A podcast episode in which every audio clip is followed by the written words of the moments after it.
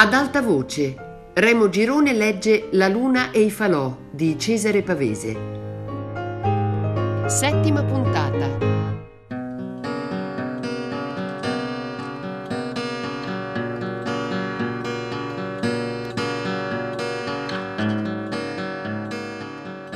Andai un mattino a Canelli, lungo la ferrata, per la strada che ai tempi della mora avevo fatto tante volte. Passai sotto il salto, passai sotto il nido, vidi la mora coi tigli che toccavano il tetto, il terrazzo delle ragazze, la vetrata e l'ala bassa dei portici dove stavamo noi altri. Sentii voci che non conoscevo, tirai via.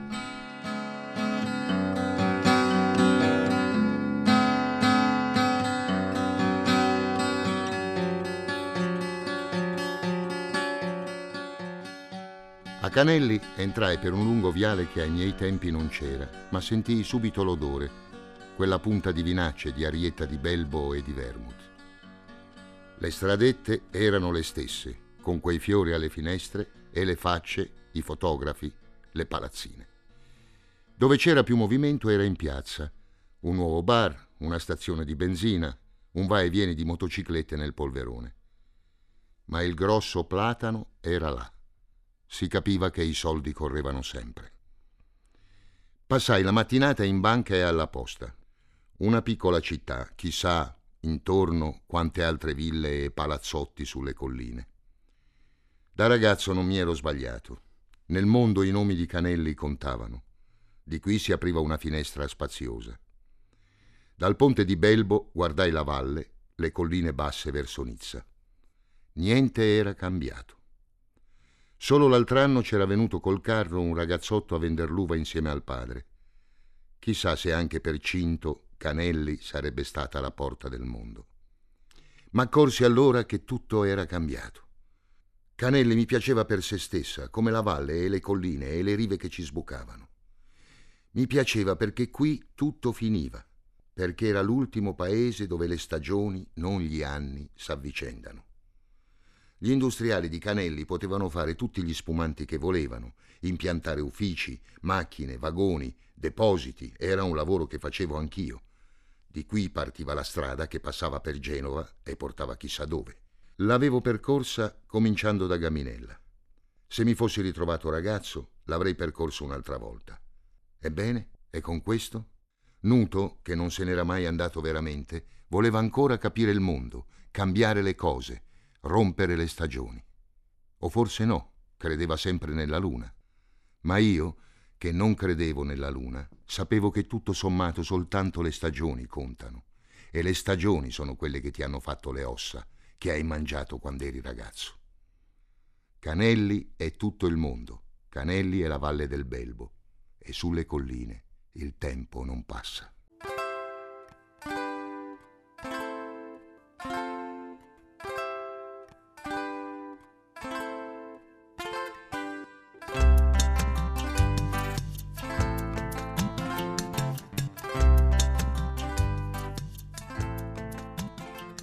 Tornai verso sera sullo stradone lungo la ferrata. Passai per il viale, passai sotto il nido, passai la mora. Alla casa del salto trovai nuto in grembiale che piallava e fischiettava, scuro in faccia. Cosa c'è? C'era che uno, scassando un incolto, aveva trovato altri due morti sui pianori di Gaminella, due spie repubblichine, testa schiacciata e senza scarpe. Erano corsi su il dottore e il pretore col sindaco per riconoscerli. Ma dopo tre anni che cosa si poteva riconoscere?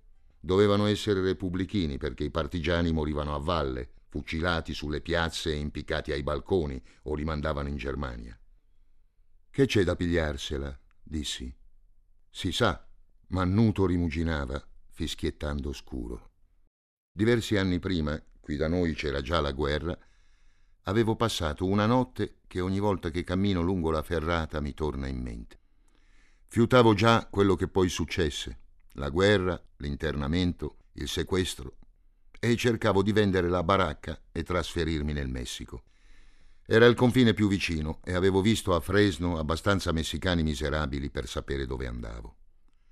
Poi l'idea mi passò perché delle mie cassette di liquori i messicani non avrebbero saputo che farsene e venne la guerra. Mi lasciai sorprendere. Ero stufo di prevedere, di correre e ricominciare l'indomani. Mi toccò poi ricominciare a Genova l'altro anno. Fatto sta che lo sapevo che non sarebbe durata e la voglia di fare, di lavorare, di espormi mi moriva tra le mani. Quella vita e quella gente a cui ero avvezzo da dieci anni tornava a farmi paura e irritarmi. Andavo in giro in camioncino sulle strade statali. Arrivai fino al deserto, fino a Yuma, fino ai boschi di piante grasse. Ma aveva preso la smania di vedere qualcos'altro che non fossero la valle di San Joaquin o le solite facce.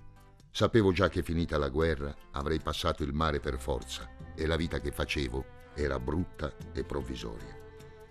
Poi smisi anche di fare puntate su quella strada del sud.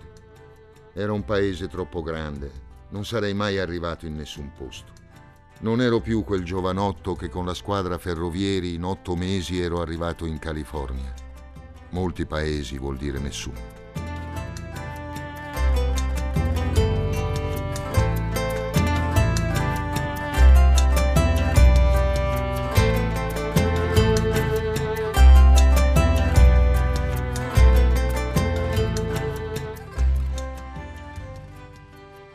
Quella sera mi si impannò il camioncino in aperta campagna.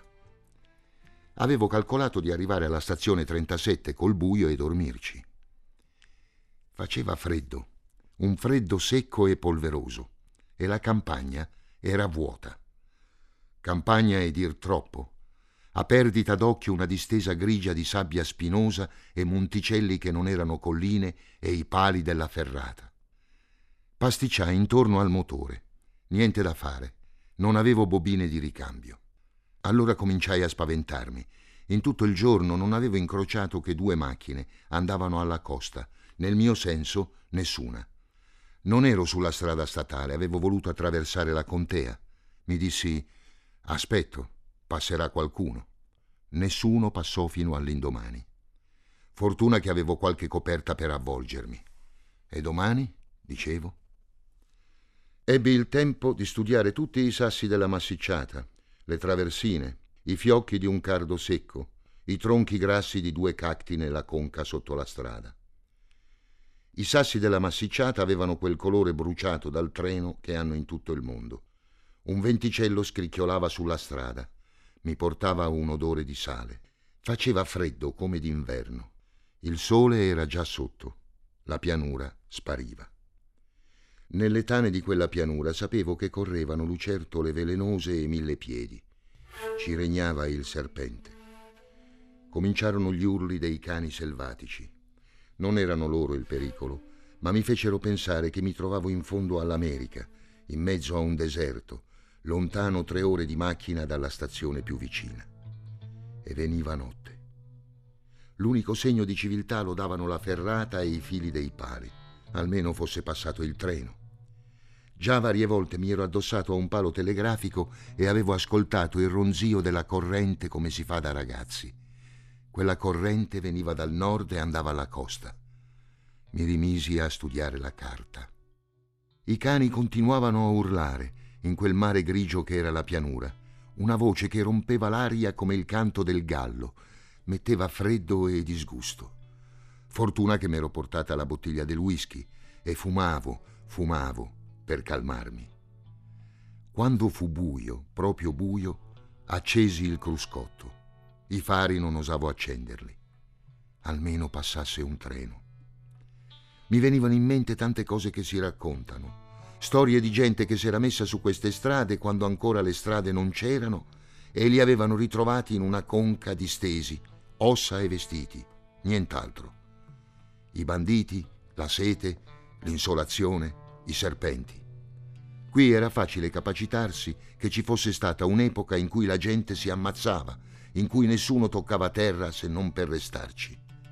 Quel filo sottile della ferrata e della strada era tutto il lavoro che ci avevano messo. Lasciare la strada, inoltrarsi nelle conche nei cacti, sotto le stelle, era possibile. Lo starnuto di un cane più vicino e un rotolio di pietre mi fece saltare. Spensi il cruscotto. Lo riaccesi quasi subito.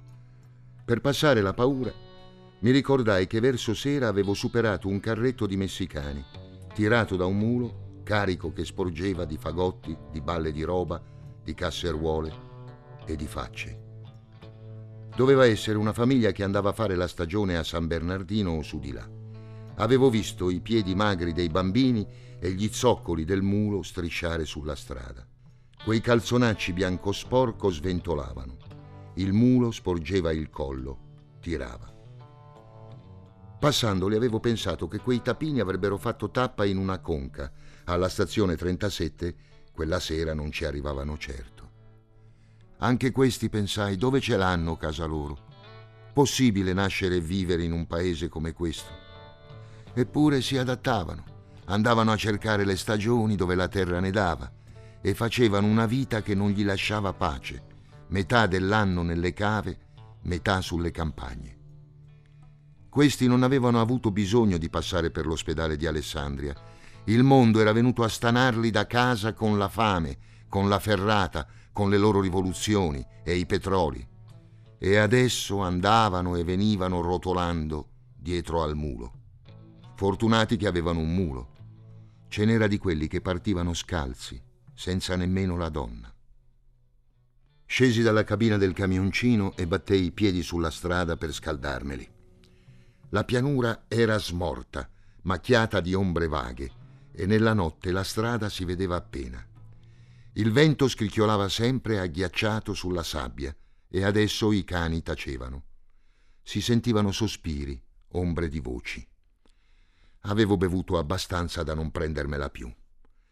Fiutavo quell'odore di erba secca e di vento salato e pensavo alle colline di Fresno. Poi venne il treno. Cominciò che pareva un cavallo, un cavallo col carretto su dei ciottoli e già si intravedeva il fanale. Lì per lì avevo sperato che fosse una macchina o quel carretto dei messicani. Poi riempì tutta la pianura di Baccano e faceva faville. Chissà cosa ne dicono i serpenti e gli scorpioni, pensavo mi piombò addosso sulla strada, illuminandomi dai finestrini l'automobile, i cacti, una bestiola spaventata che scappò a saltelli. E filava sbatacchiando, risucchiando l'aria, schiaffeggiandomi. L'avevo tanto aspettato, ma quando il buio ricadde e la sabbia tornò a scricchiolare, mi dicevo che nemmeno in un deserto questa gente ti lasciano in pace. Se domani avessi dovuto scapparmene, nascondermi per non farmi internare, mi sentivo già addosso la mano del poliziotto come l'urto del treno. Era questa l'America.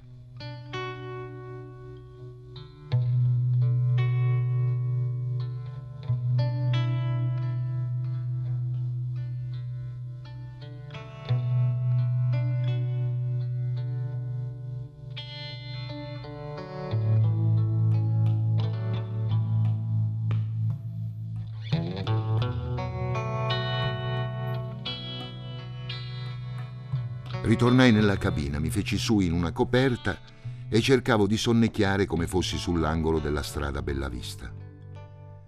Adesso rimuginavo che con tanto che i californiani erano in gamba, quei quattro messicani cenciosi facevano una cosa che nessuno di loro avrebbe saputo. Accamparsi e dormire in quel deserto donne e bambini, in quel deserto che era casa loro, dove magari coi serpenti si intendevano. Bisogna che ci vada in Messico, dicevo Scommetto che è il paese che fa per me. Più avanti nella notte una grossa cagnara mi svegliò di soprassalto. Sembrava che tutta la pianura fosse un campo di battaglia o un cortile. C'era una luce rossastra. Scesi fuori intirizzito e scassato. Tra le nuvole basse era spuntata una fetta di luna che pareva una ferita di coltello e insanguinava la pianura. Rimasi a guardarla per un pezzo. Mi fece davvero spavento.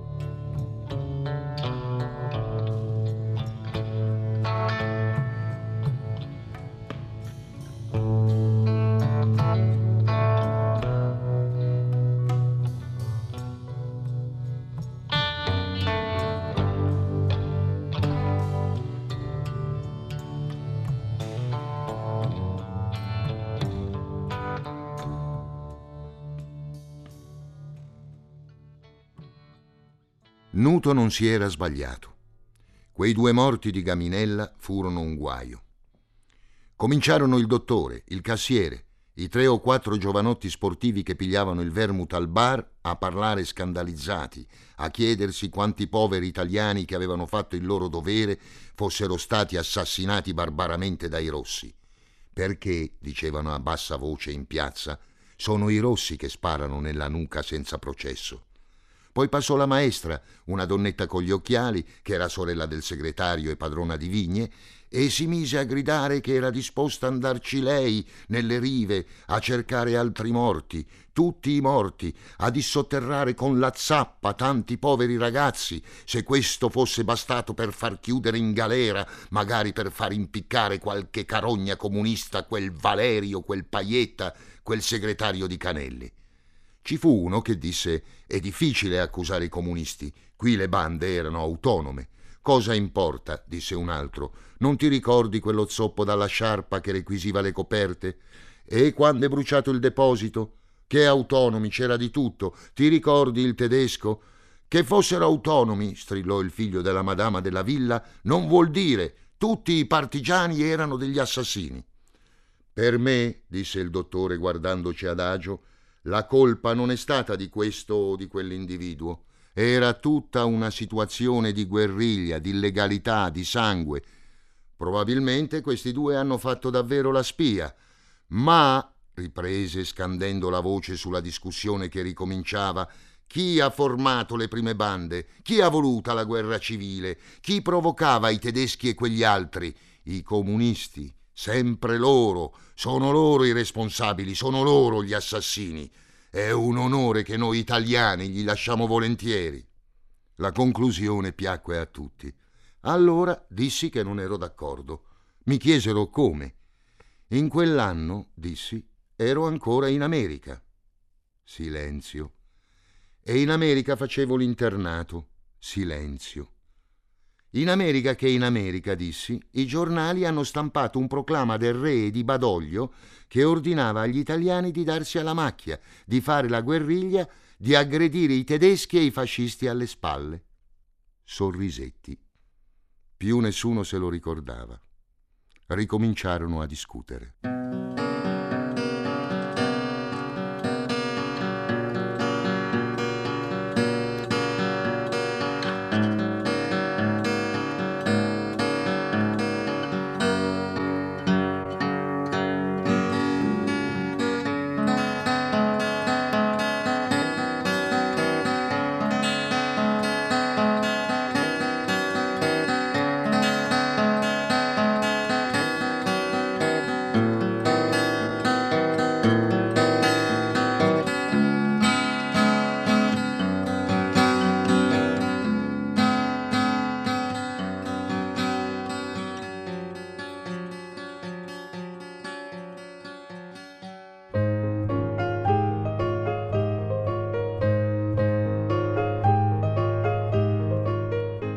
Remo Girone ha letto La luna e i falò di Cesare Pavese.